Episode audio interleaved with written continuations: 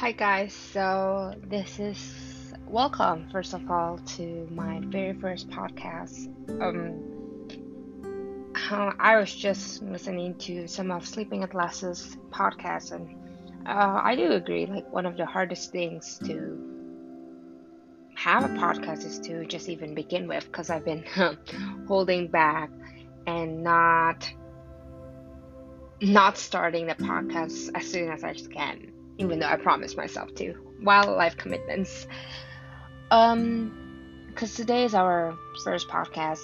It's been a beautiful day today. It's not too hot. And let me tell a bit about myself. My name is Gracia, and I'm currently in the States. I am going to college here, and I'm originally from Indonesia. So for those who are back home, back in Indonesia, today is a beautiful day here in the States. I think it's around the 80s, but let me use the metric system to just make things a bit more clearer. But it's a good 23 degrees Celsius here, and it's 74 degrees Fahrenheit for my friends here in the States. I was struggling on what first podcast should I write or should I talk about, and I realized it should be something that has been so essential and something so crucial that I've been struggling with, but I've learned so much from it. And the first topic that I would love to talk about is about mental health. Classic me. Classic psychology major, but I want to talk about more specifically the struggles, misconceptions of mental health cross-culturally, especially between a collective culture and a very individualist culture. So anxiety and depression has been something that I have been struggling for many, many years of my life. And what is funny about that, it took me nearly more than a decade to realize that it was anxiety and depression. When I was back in Indonesia, I did not know it was anxiety. I did not know what I was struggling was panic attacks. I did not know that it's something so much more complex than just a social cognitive issue. And for those who are not psych major or have never actually read about anxiety, what it means to be a social cognitive issue is that it is what the society creates us to be. It is how we respond to the situation we have. It is the misconception of how we perceive problems and issues, and not having great boundaries on that perception.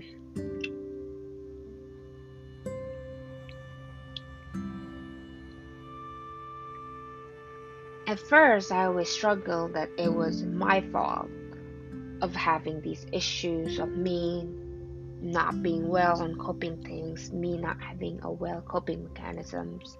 And there's always this sense of guilt when I was having my panic attacks or my stress breakouts. But now as I look further, a lot of things, especially God, has changed my perception on it. I came to the States, and I thought that the social environment will be different. It will be different on how I respond. I will get better. I will not have as much of intense sadness, intense worry anymore.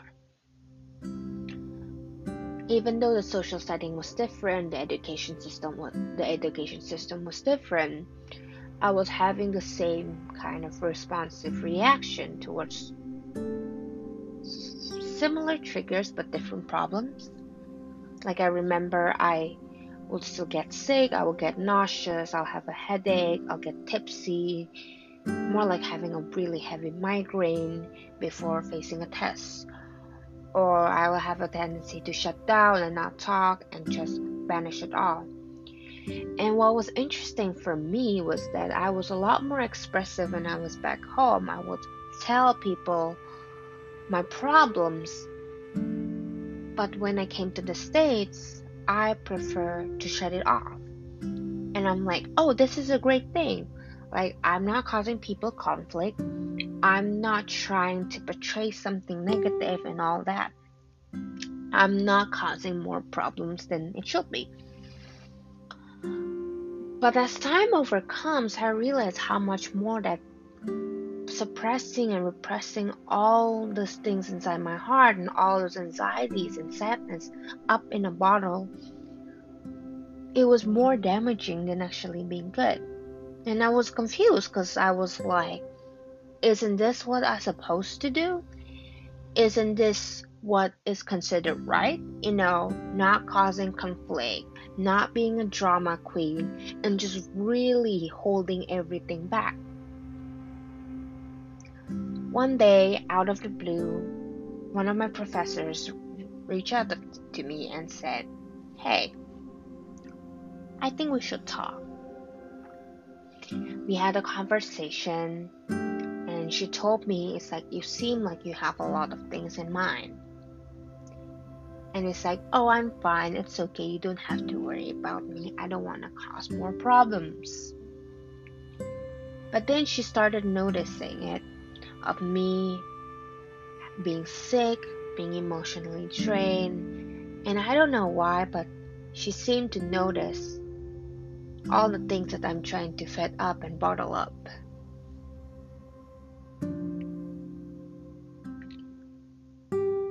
And finally, I spoke up to her and I said, I always been taught my entire life from everyone surrounding me to handle with my own problems, to keep it to myself, to not worry as much, to not panic. I feel like it was my problem because I was such a worrier. I felt that it was my problem that I can't deal. It was my fault for a lot of things, a lot of conflicts in my world. And it always seems like the solution that people has been encouraging to me is to keep it to myself and like deal it on my own. That I was just being overdramatic. And that conception of me being overdramatic still carries on till that day she talked with me. She looked at me in my eyes and said, hey Grisha, not all things should be kept inside your heart. There's a difference between stress and having anxiety. There's a difference between being sad and having depression. You shall not justify others for your own mental health being. I think it's best for you to start going counseling and really see that is it just stress, or there's something more beyond your control? Or is there something more that she's not been recognizing that is not just mere stress? Sometimes it's okay. Maybe it's time for you to not always have it all under control and trying to have it all under control. So I did. I booked my first counseling appointment. I went, I talked, and just deal with everything there. At first it was hard because I was like, why is she asking me all these questions? Why do I have to confront these problems? You know, like it's the past. It's not something that I've not should be worried about. But then she finally told me that what I was struggling was not stress, but it was anxiety and depression. Specifically more like PTSD or post-traumatic stress disorder. I feel like God was synchronizing every part of my life in that point of taking psychology classes, but also taking care of myself, taking care of my own mental health. And I realized how much that I've all this time, what I had was anxiety and depression, and what I had was not me freaking out, but those were actually serious panic attacks. So I did therapy, I did counseling, I did all the things.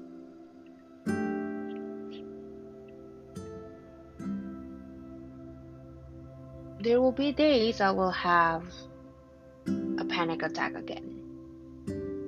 There will be days I seems to me not control.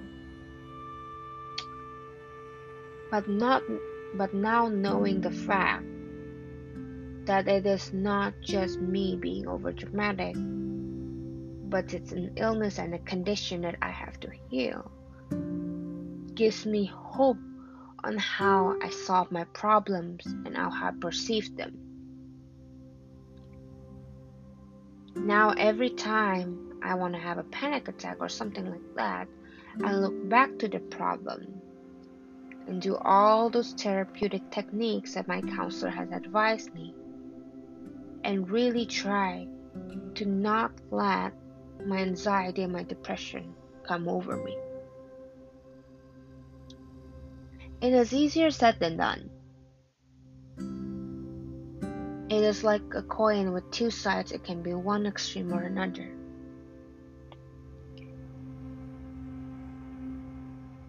I remember when I was being suicidal, I thought that it was just me overthinking about my problems, and that I could not handle problems well. But I never knew that mental illness was more than just a social cognitive issue.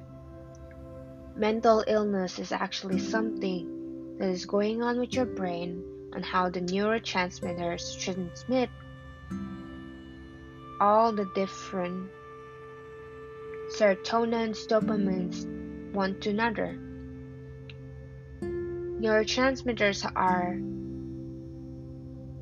basically chemicals in your brain that help you communicate one thing or another, including your feelings and emotions. Now that I know that anxiety and depression is also something that's biologically in me, it's not that I'm saying I'm sick, that's how people have to accept me. No.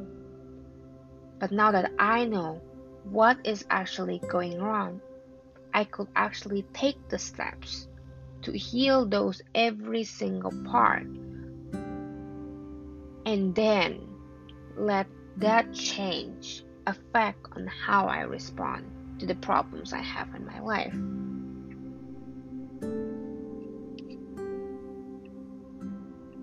What is sad about mental health or mental illness in general is the more that you don't talk about it, the more that you don't heal it, the worse that it gets. Because I thought 6 years ago when I had first my suicidal thought, if I don't talk about it and if I kept it to myself, it will all fade away. No, friends. It came back 7 times stronger than it was. That is the thing that I really want to talk about right now. The importance to see mental health as not something as a social cognitive issue only, but we have to see both aspects and fix both sides of the brain, both sides of the causing issue to actually make a difference. I've never had a panic attack in the past 6 months. Actually, more than that, the past 8 months. because I finally took a step to see my life holistically, point out the triggers of my life, do therapy, take medication, do meditation. And it's not about solving me on how I respond to the problem, but it's about solving me as a human being in the image of God. So friends, that is all for my podcast today. But for my friends back home, especially in Indonesia, I want all us to take a look and really see, is it merely just stress, or is there something more that's going on in your body? And that mental illness shall not be a taboo and something that we should all be encouraged about to talk about. It is so crucial, people struggling with mental health, to have a surrounding community, a surrounding society that helps them, encourage them to heal and not drag them down. It is important to bring awareness so people will stop suppressing their emotions, suppressing their stress, suppressing their depression and anxiety, and then later on come back 20, 30 times stronger, 10 years, 20 years in their life. I know for my first podcast it seems so deep, but I'm just really encouraged and really am passionate to tell my story on the importance, on how amazing it is to finally realize knowing what's actually going on with myself and actually taking the steps to heal. For the next podcast, I am going to talk more about a lot of cross-culture issues that has happened. And now living in a completely different country, in completely different world. There's a lot of perspectives that has been opened, and I feel like it is encouraging and it is great to see things from different perspectives and to learn things differently. I hope you all will have a wonderful day or a wonderful evening, and take time to reflect on every pieces of your life. And that is all for today. Goodbye, all.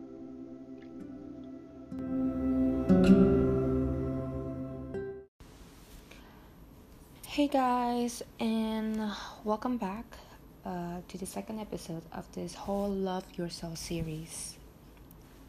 I'm glad to be back and actually really grateful of being back to school, because I can actually have a schedule, and it's just a lot more soothing and just more settling on having a schedule, on when to write my blog, write my podcast, and everything else, and get out of this vacation stage. In the previous episode, we talked about my story and my struggles with mental health and how I finally discovered what was going on with myself. And as I mentioned in the previous episode, I did find ways that worked for me on dealing with it and how to find healthy ways of coping with it and finding the light in the midst of the darkness of my depression and my anxiety. This might not work for everyone, but I think these steps are worth to try. It's worth a shot. And who knows, it might work for you like how it worked for me. But first of all, I think it is important to acknowledge it. Acknowledge that there is something going on with yourself. There is something that seems like a lot more complex than just feeling sad or just feeling angry or just how people tend to say simple emotions. Because no emotions are actually simple in whatsoever. It does not mean that I suggest you to self-diagnose yourself. I mean, like, go online and then try to look up on this, and how I am like this, and then, oh, I have depression, period. Doesn't really work like that. It's a lot more complex than that, and technique Typically, someone who is board certified or has a license has the rights to do that, because you might be self-diagnosing yourself on something that's not true.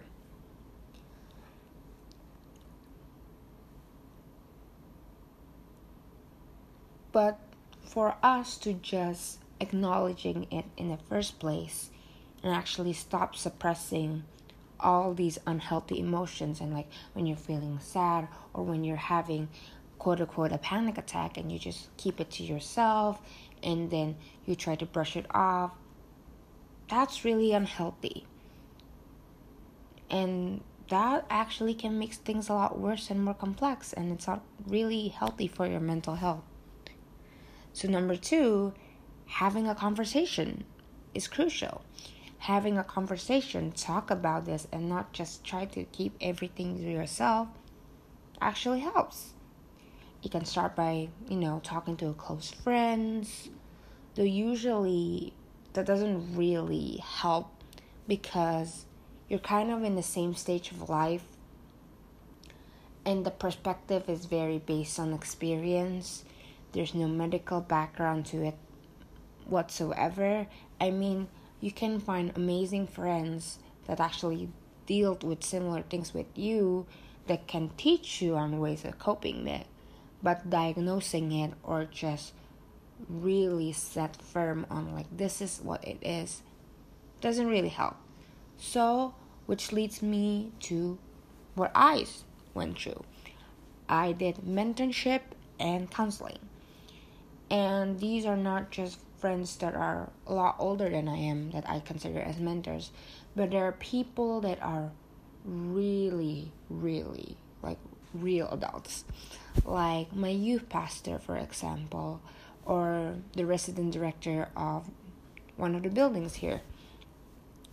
And so those people have experienced life a tad bit longer than what your most common friends are, so their perspective might be a bit different from yours. I'm not saying that they should be diagnosing with you, but they can help ways on how to see things a bit differently on how you used to see. Because the problem with anxiety and depression is the way of your perception on seeing, your locus of control, and how you respond to that locus of control to yourself. Which leads me to what worked for me the best. Yes, mentorship is amazing, but counseling changed my life. And if in your college or in your school you have a free counseling facility, I really highly recommend that. I mean, it's free. You should go there, and just even having a conversation with a professional changes things. And they will understand more because that is their job, and more of the rights of actually being able to diagnose you. What my counselor did, she didn't exactly point out that you are depressed, that's it. No, but she kind of brings it up in a level that's like, okay, you do have the hints of being a bigger chance of being depression. After a few conversations, after a few sessions, she finally did say to me on what actually was going on. But she was not putting me in a box and diagnosing at that moment. We actually had a conversation first. We try out to see what was going on and give more of a background context on why you might have what you have. So counseling is a great option. You are just having a conversation, and a conversation that actually might be really healthy and mind-blowing to you, because it will reveal so many things about your life that you never expect to come out. And the next step that I would definitely suggest is therapy, and it also goes in with counseling. There is some homework practice to it usually, she will ask you to do a certain type of movements when you start feeling overwhelmed, or she will suggest you to write it down, or she will suggest you a way of changing the way of perspectives. So therapy is great, and I will start mentioning a few therapeutic things that I've done in the past that has worked for me So the first thing is called the self-affirmation change in words. Usually people with depressed has a very shallow, insecure kind of mindset. And also with people with anxiety, it's just when your fears have become more than the actual reality. So your fears, your imaginations becomes the reality. And self-affirmation change in words, like encouraging words or cue codes, like you can put like really encouraging words for yourself when you you freak out most when this kind of thing happen, even though that is not always true. And so you can change it by reminding yourself that when your mind starts saying these negative, untrue words, those things are not true. And so you can use these cue codes. You can put it in your room, you can put it in your phone, you can put it anywhere that you feel like it's mostly easy to access, to remind yourself before an attack or before you get really depressed. Second, you can try dividing the truth and the lie about yourself. So let's say there's things that when people are depressed, they have a tendency of, I don't feel worthy, I don't deserve to be here, and stuff like that. And as a Christian, I would like to say that those words are not true. You are worthy, you are the beautiful image bearer of God, and that you should remember that. The truth is you are the image of God, and the lie is you are unworthy. And the more you cut those lies and actually divide it and not overcome it, but put it back to the truth and not that lie actually really sink in and cause you to go down in a rabbit hole, that's amazing. So dividing the truth and the lie about yourself is always great. So when you have these crazy talk, it's like the cue cards thing, like the cue codes, but it's more of a list and more a direct when it's actually happening. Meditation is always great. Like as extroverted you are or as introverted you are, everyone needs some time to yourself. Everyone needs a time for them to rewind and listening to soothing music and just do some relaxing like yoga positions or just listening yourself with a really healthy podcast really helps, because it kind of slowly fill your mind. What they say, what comes out is what you put in. So the more positive influence things you put in your body, in your mind, the more likely you have a more positive outlook on certain things, which will help you cope when you're having a panic attack or when you're having a depressive episode. The next thing is come into a sense of community and really try new stuff. Don't let yourself stuck in a routine. Like it is good to have a routine, but it is good also to really find ways to make a better self of yourself. Like find ways that you will enjoy, that will bring joy to you. So it's also a really healthy coping mechanism, so you don't let yourself be ducked into a really sad hole. So come into a sense of community, have good friendships, have good conversations, try to create really healthy relationships, because their stories might inspire you and your story might inspire them. And I emphasize on the healthy relationship part, because again, back to bringing more positive insights and less negative outlooks, you kind of really want to build that. Having also really good boundaries with your friendships, not be codependent. I had the issue of codependency, and so really having a set frame of yourself, but also having really healthy relationships, which I'm going to talk about in the next episode about boundaries, is amazing. Next thing, track down your emotions. Sometimes when you're feeling it, you really don't understand what's going on. Write it down so you don't let yourself be really clustered and really overwhelmed. But start writing down, okay, I started feeling sad, and this happened, and this happened. And that way, you will set yourself by slowing down yourself to the point that you will not reach a panic attack or being depressed. So writing it down, tracking it down, and really try to see what's going on and put a word in what you're feeling is great, because you're slowing things down. You're slowing things out before, again, you run into a really deep rabbit hole. So track down your emotions, express it to the Lord, or even you just, there's so many things going on in your mind, and sometimes talking to people doesn't really help. Try to write it down. When you're angry, when you're mad, you're frustrated with this, you're frustrated with that, just say it to the Lord, because the Lord is your anchor. The Lord is your Savior, and there's a reason why He does the things that He does.